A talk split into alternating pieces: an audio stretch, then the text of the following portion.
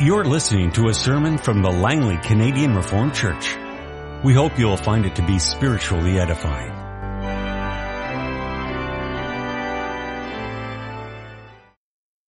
I'd invite you to open your Bibles to our reading this morning, which comes from the New Testament. Matthew 3, we'll read the verses 1 through 12. We hear there the words of the prophet John the Baptist, the last prophet in the long line of the prophets before Jesus Christ, the one who was declared by our Lord Jesus Christ himself to be the greatest of the prophets. And we will read the message that he brought to the people of God in preparing them for the kingdom of heaven. Matthew chapter 3, the verses 1 through 12. In those days, John the Baptist came, preaching in the desert of Judea and saying, Repent, for the kingdom of heaven is near. This is he who was spoken of through the prophet Isaiah, a voice of one calling in the desert, Prepare the way for the Lord, make straight paths for him. John's clothes were made of camel's hair, and he had a leather belt around his waist. His food was locusts and wild honey. People went out to him from Jerusalem and all Judea and the whole region of the Jordan. Confessing their sins, they were baptized by him in the Jordan River. But when he saw many of the Pharisees and Sadducees coming to where he was baptizing, he said to them, You brood of vipers, who warned you to flee from the coming wrath? Produce fruit in keeping with repentance, and do not think you can say to yourselves, We have Abraham as our father.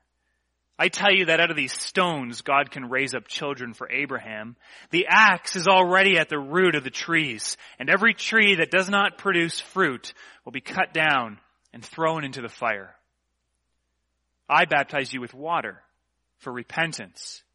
But after me will come one who is more powerful than I, whose sandals I am not fit to carry.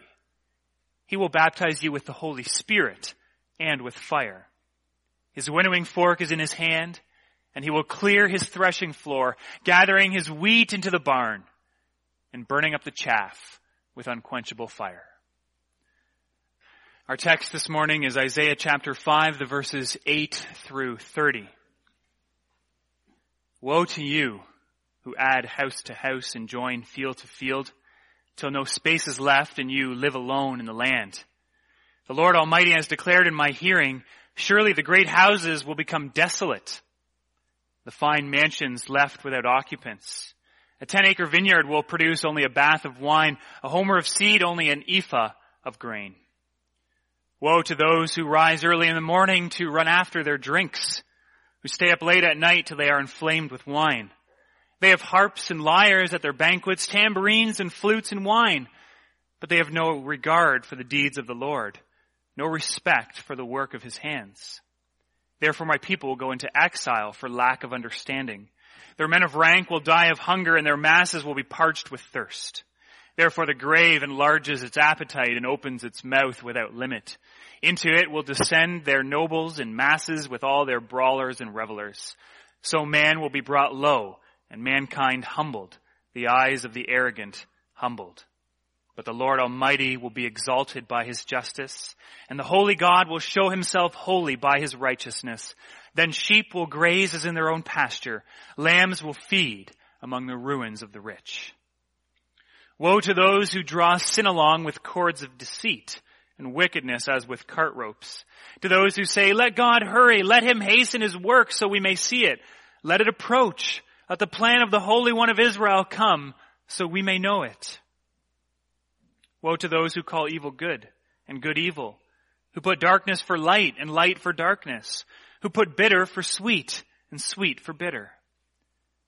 Woe to those who are wise in their own eyes and clever in their own sight.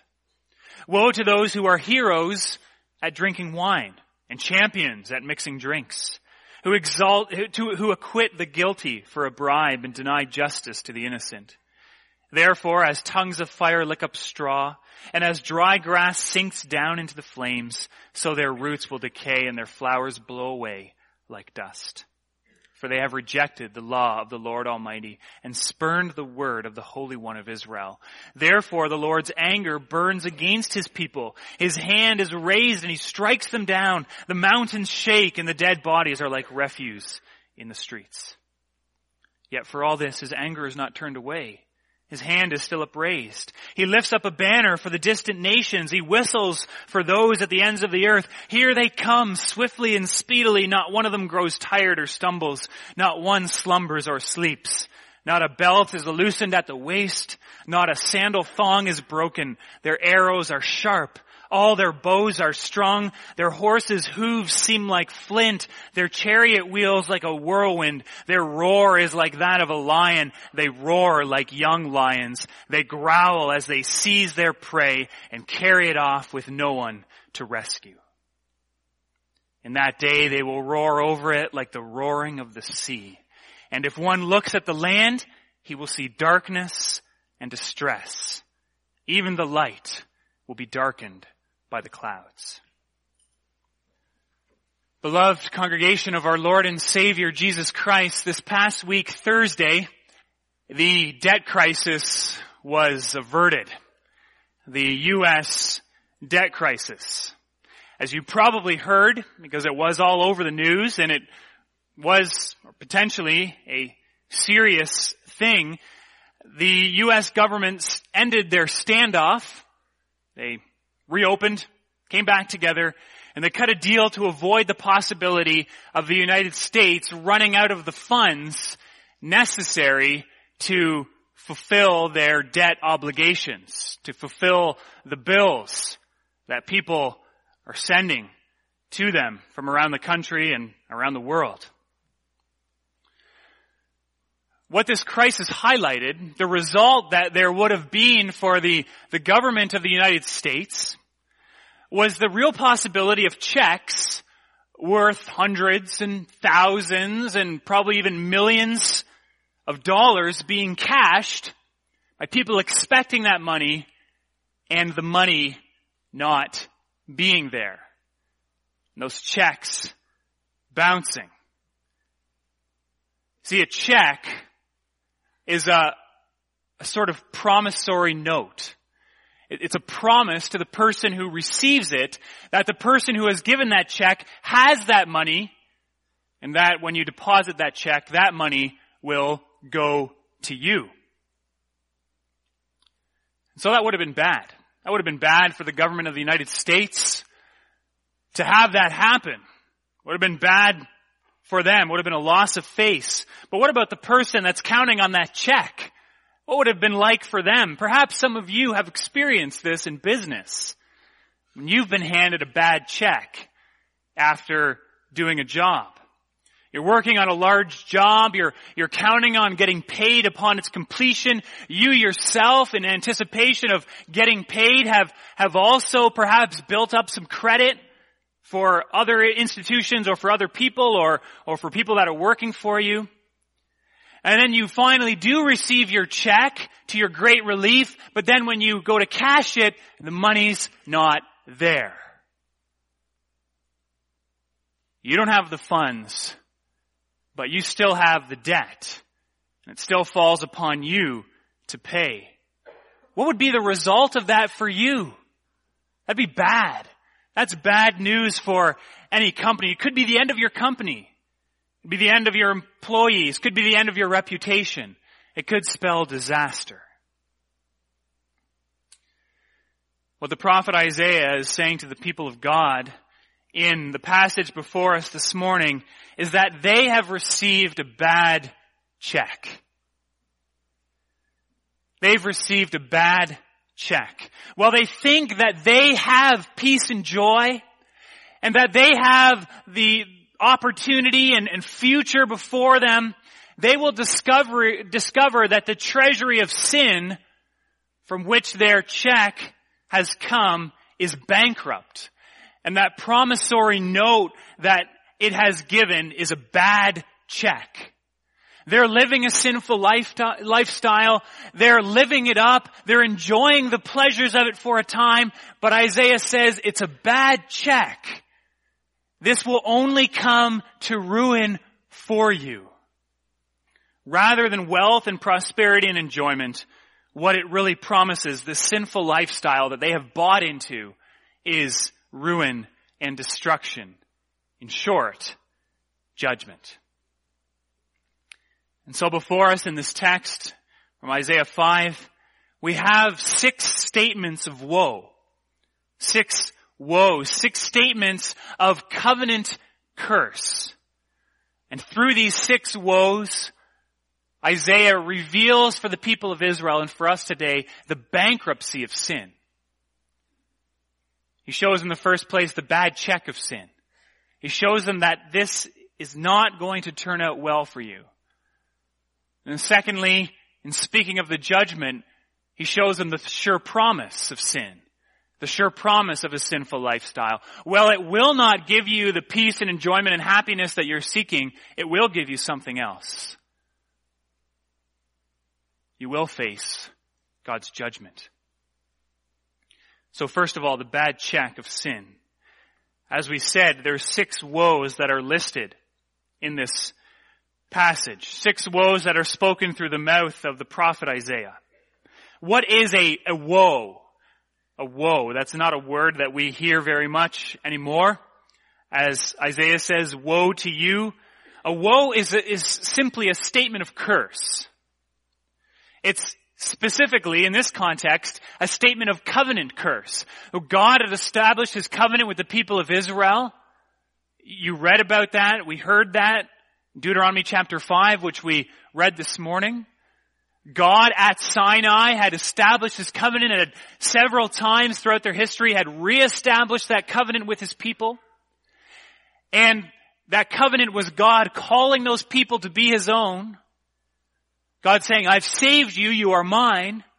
But when you are mine, this comes with certain obligations. You must be faithful to me. And if you're faithful to me, you'll be blessed. But if you're not faithful to me, you will be cursed.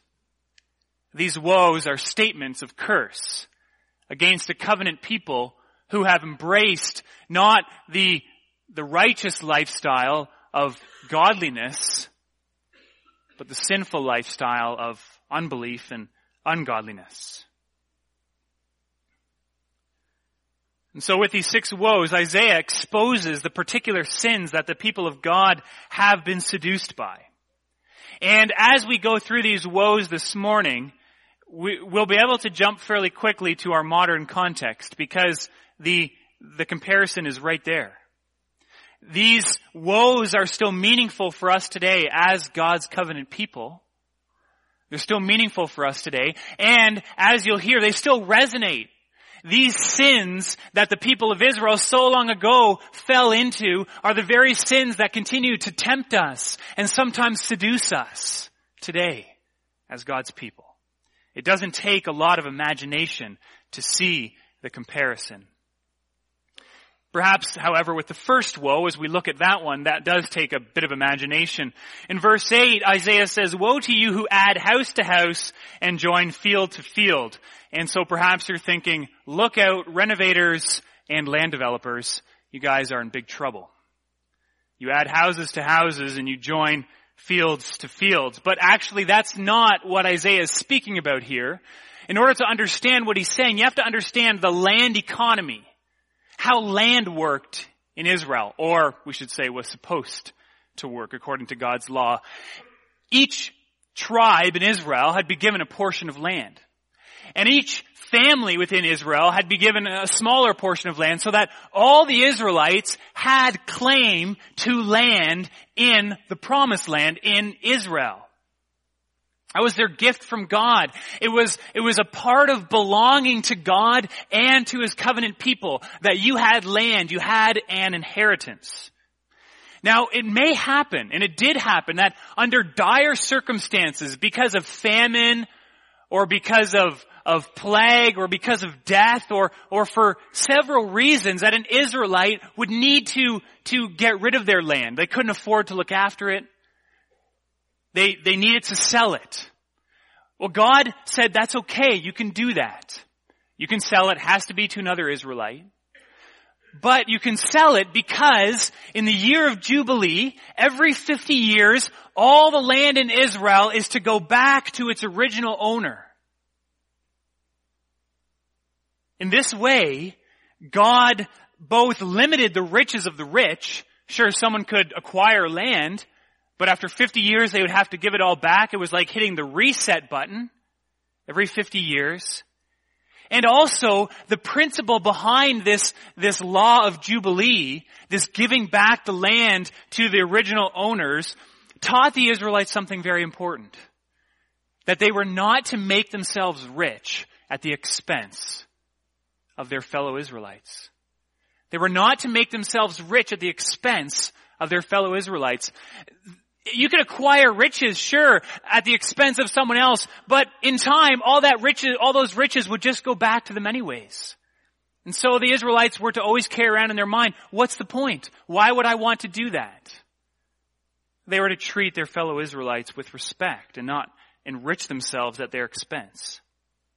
But here's the problem. Many scholars believe that this law of Jubilee was never practiced by the people of Israel. And if it was, it almost certainly was not being practiced now in the time of Isaiah. The rich in Isaiah's time are getting richer. The wealthy landowners are snatching up more and more land. And when you only have a limited amount of land, what does that mean for everyone else? It means they're losing their land. It means they're losing their riches. It means they're following deeper and deeper into debt and poverty and sometimes slavery.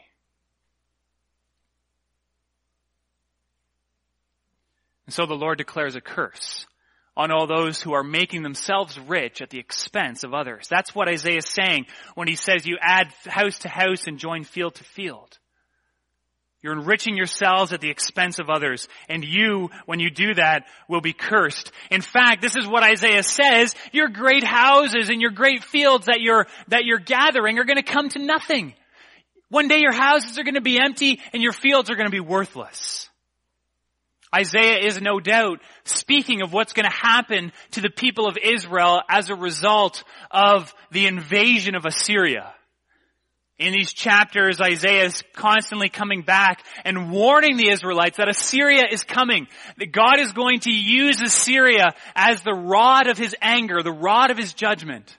They're going to come, they're going to conquer you, and your great houses are going to stand empty because the Assyrians are going to drag you off to a foreign land. There is no profit in profiting at the expense of others. And isn't that true today as well? How long does wealth actually last? For those who gain wealth and, and who use especially sinful means to gain that wealth, how long does that last? Sometimes it lasts a lifetime, although many times it doesn't, and it falls to ruin before then. And sometimes it gets passed to the next generation, but what do you often see in that next generation? You see the next generation being caught in the snare of greed and idolatry. And it does hardly ever pass through several generations. And so the first woe of Isaiah is spoken to expose the bad check of greed.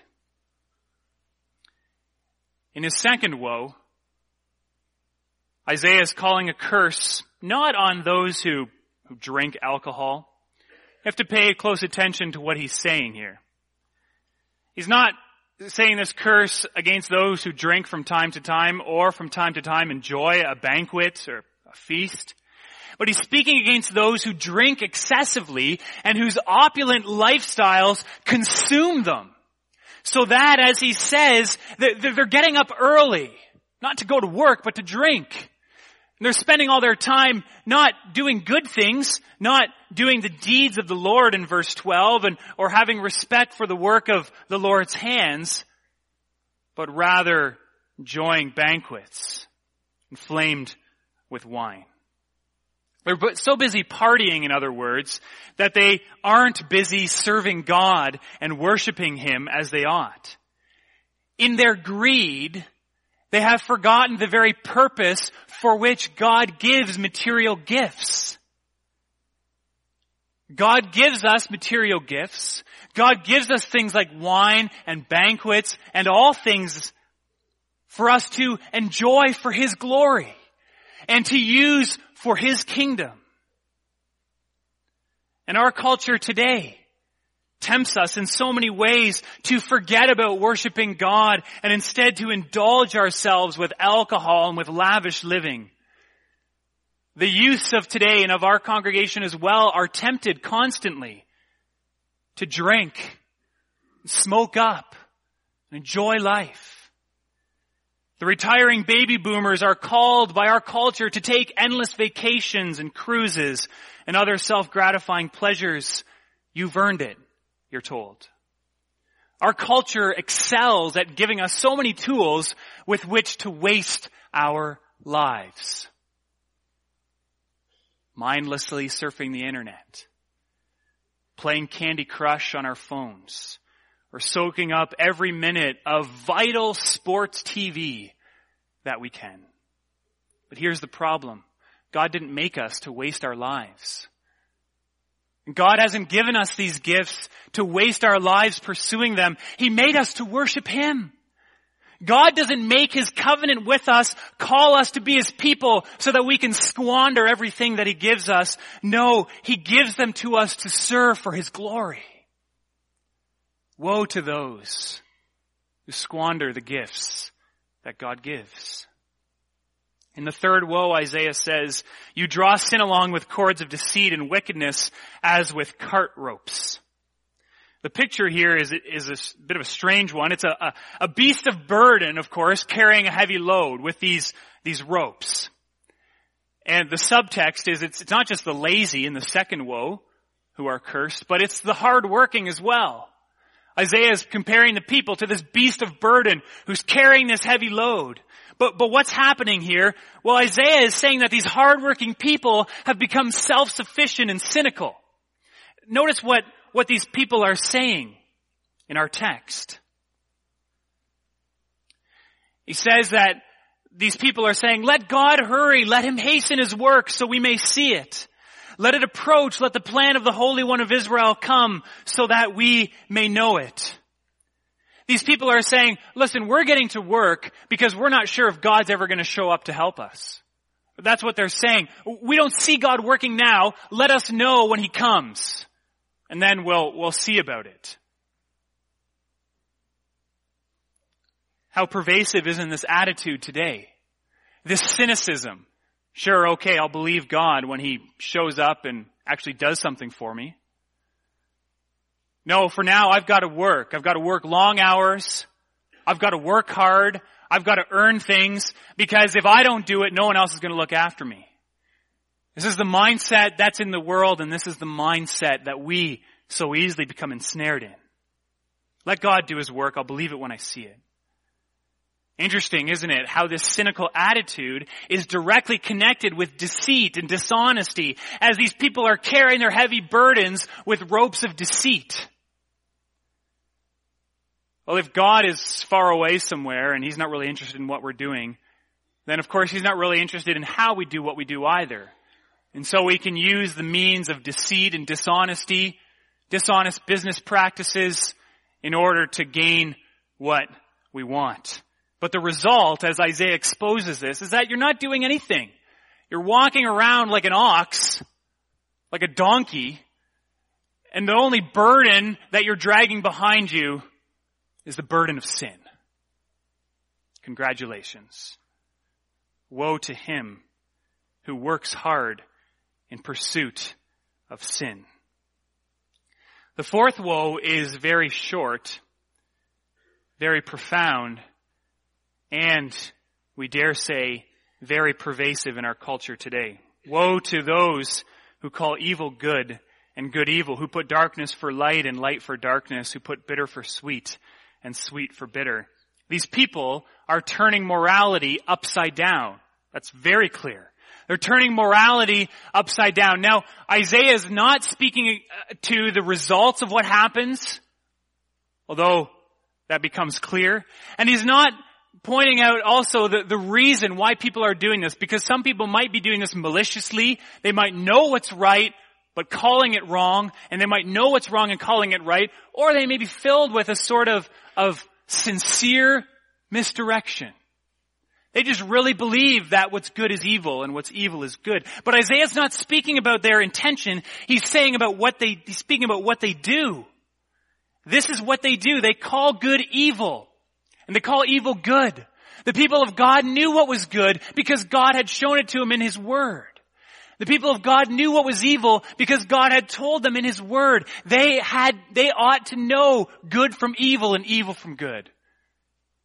And knowing the Holy God, they ought to know not to switch those categories. And don't we today hear what God says in His law being called good? Uh, sorry, what God says in His law is good being called evil, and what God says is evil being called good. Isn't this happening in our culture today? Disciplining your children. That's called child abuse. Sexual modesty is called unnatural. Well, immorality, whether premarital sex or homosexuality or self-gratification is called good, normal, acceptable. Killing unborn children is called a woman's right to choose. And killing elderly, depressed people is called mercy. Woe to those who call good evil and evil good. The fifth woe is directed at those who are quote unquote wise. They're wise in their own eyes, that is. And again, just as God had given His law in order to teach His people the difference between right and wrong, God also taught His people what wisdom was. And God said there is only one source of wisdom. And it comes from above. And so anything else that calls itself wisdom that does not conform to the wisdom that comes from above is not wisdom. There were apparently all sorts of people running around Israel in those days telling the people how to live and this is what we should do and this is wise, this is what we need to do in our politics and in our family lives and in our society. But their wisdom was just made up. Just a construct of their own imagination. And brothers and sisters, isn't that the kind of wisdom that we're constantly being sold today as well? And which we so easily buy into. From the self-help books on the shelf of the, the bookstore. Yes, I dare say even the Christian bookstore. It sort of goes like the old Cheerios motto. Just because it says Cheerios on the box doesn't mean it's Cheerios in the box. It's because it says Christian on the cover doesn't mean that it's wisdom according to God's word inside the book. And so we've got all sorts of self-help gurus telling us what wisdom is. We've got the talking heads on TV and the pop culture icons telling us how to do our politics and how to do our family and how to do our society, even our church. They suggest they have wisdom to dispense, but Isaiah says, woe to those who are wise in their own eyes and whose wisdom is just a figment of their own imagination. The sixth woe speaks of a certain kind of hero. Now the people of Israel needed heroes in those days because as Isaiah will go on to speak about, there, there is a threat. There is a threat. It's called Assyria. There's this kingdom on the rise in the east and they are going to sweep over nations and destroy them, leaving a swath of destruction in their path. Israel needs heroes. They need military heroes to fight about the threats on the outside. They need heroes to fight against the rot that's already beginning on the inside as people are leaving the ways of God.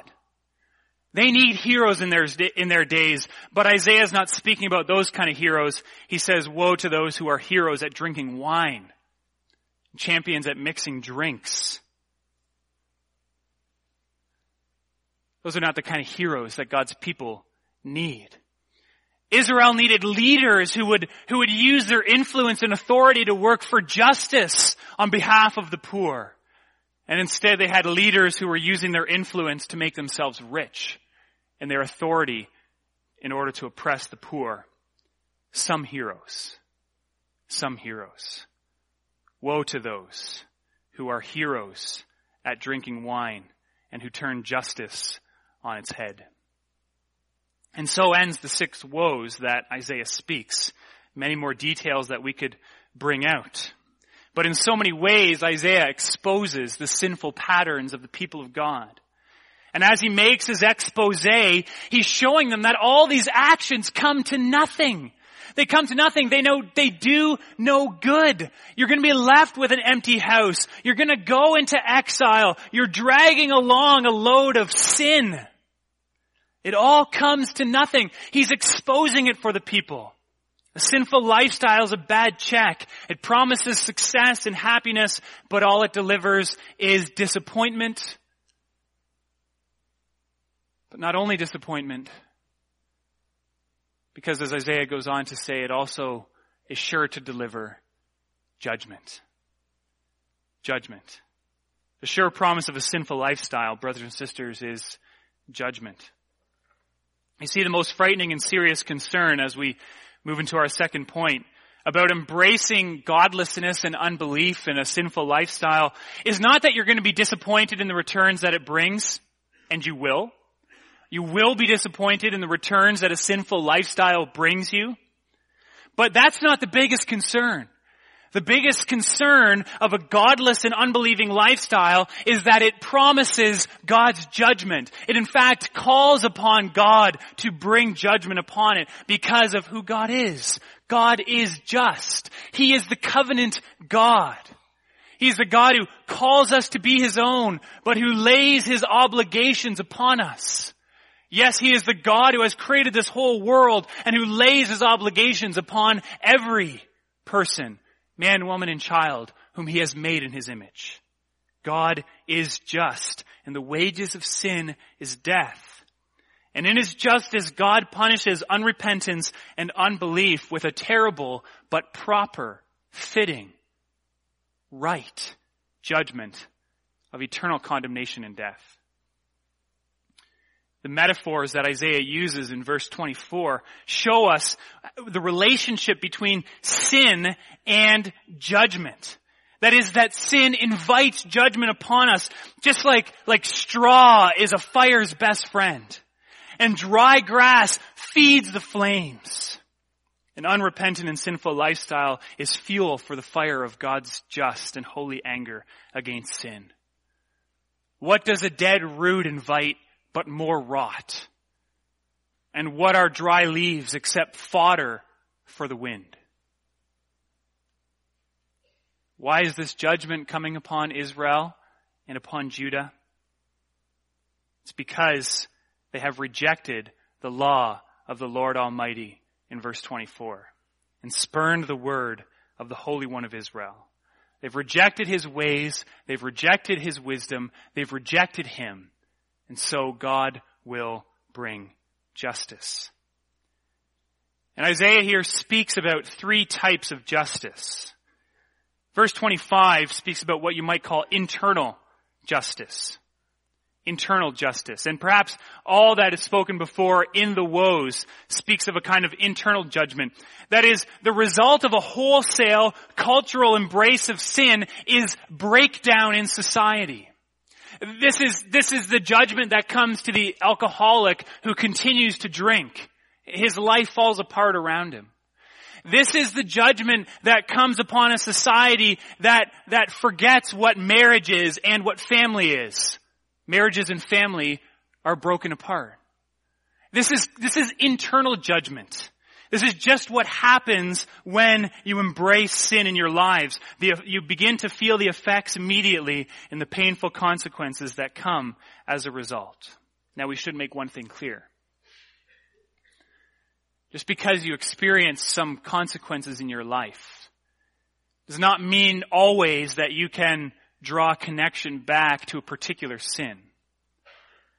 Because someone's feeling sick doesn't mean that there was a sin directly connected to that. Just because someone's child is born with a disease doesn't mean that, that the parents sinned. Our Lord Jesus is very clear about that. When he's asked, who sinned here? The blind man. And was it him or was it his parents? No, that's not the consequence that we're speaking about. But where there is a real wholesale embrace of sin, there you can expect the consequences. So you can work from there down, but you can't always work from down up. Let's be clear about that. But where you embrace sin, there is this sort of internal judgment. There are consequences that come as a result. But verse 26 and on speaks about a different kind of judgment. So there's the internal judgment, the consequences, the immediate consequences of sin. There's another sort of external judgment as well. As God, it says, lifts up a banner and, and whistles like a master whistles for his dog, God calls for the distant nations to come and to bring judgment upon his own people in Israel. And specifically who he's referring to here is the tireless and terrifying military machine of the armies of Assyria. Assyria oppressed the northern kingdom of Israel for 20 years before finally Israel rebelled and then Assyria came and completely destroyed them carried off thousands of people into exile. And at the same time, they would ravage and destroy huge parts of the southern kingdom in Judah. That's the external judgment. That judgment that comes when God brings Assyria to carry out his justice. But brothers and sisters, it doesn't end there. These two types of justice are just the, the, the tremors that come before the earthquake. Because there is a third type of judgment uh, that Isaiah's prophecy looks forward to, the judgment that is the greatest of all, the eternal judgment. Yes, God executed his judgment on Israel when Assyria chewed them up and spit them out in 722 BC. He did the same to his people Judah years later in 586 when the Babylonians destroyed them. He did the same in 70 AD when the Romans came and destroyed Jerusalem and ransacked the temple. But these were merely precursors. These are merely foretastes, bitter foretastes of God's final judgment. When God will cast into hell all the unrepentant and unbelieving who have cashed that bad check of sin. That judgment, brothers and sisters, is an everlasting judgment. It's an eternal torment. It's a death that never dies. And this is the end that awaits every sinner. Every sinner. Every person who by their actions calls God's justice upon their own heads. Every sinner, that is, who does not look to God for salvation. Because why does Isaiah pronounce these woes?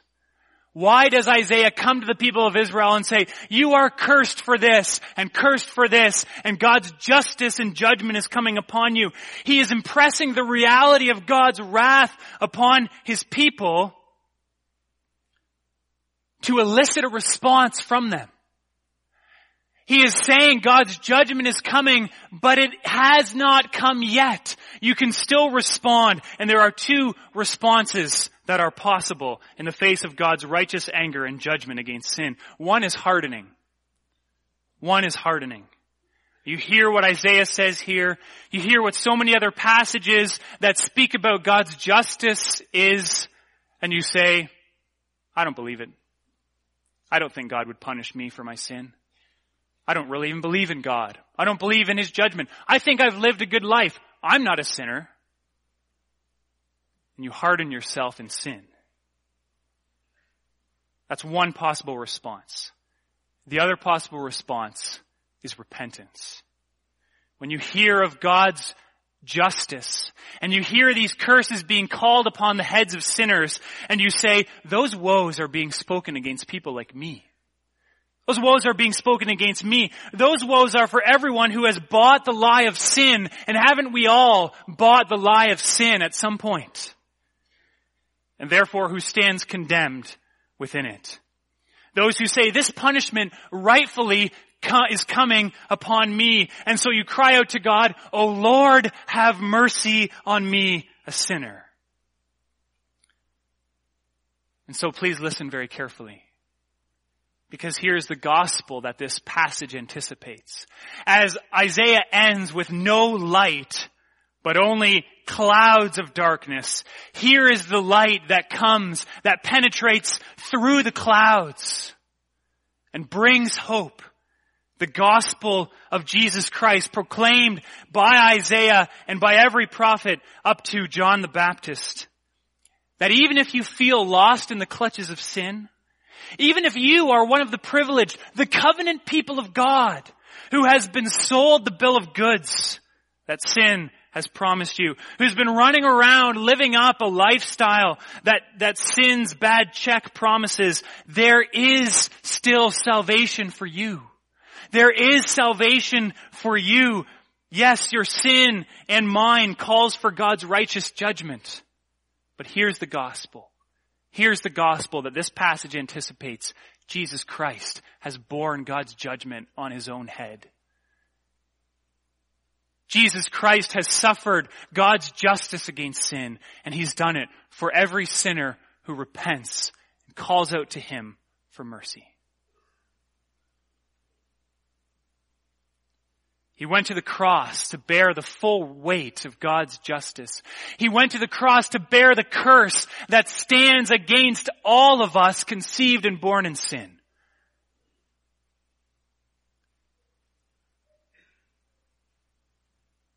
He has borne God's judgment against my laziness and cynicism and your greed, false wisdom, our deceit and cowardice, if we acknowledge our sin and look to Him for salvation.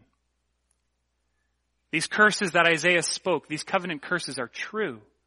This judgment was true. It came the people of Assyria, the final judgment is coming. It is true, but it is also most certainly true that Jesus Christ, for all who believe in Him, has taken God's curse upon Himself so that we might not have God's curse, but His blessing. He bore God's eternal judgment that we might have eternal life. He was put to death so that you could live. Humble yourselves before the Lord, therefore. Believe on the promise of Jesus Christ's perfect life, of His saving work, and you will be saved.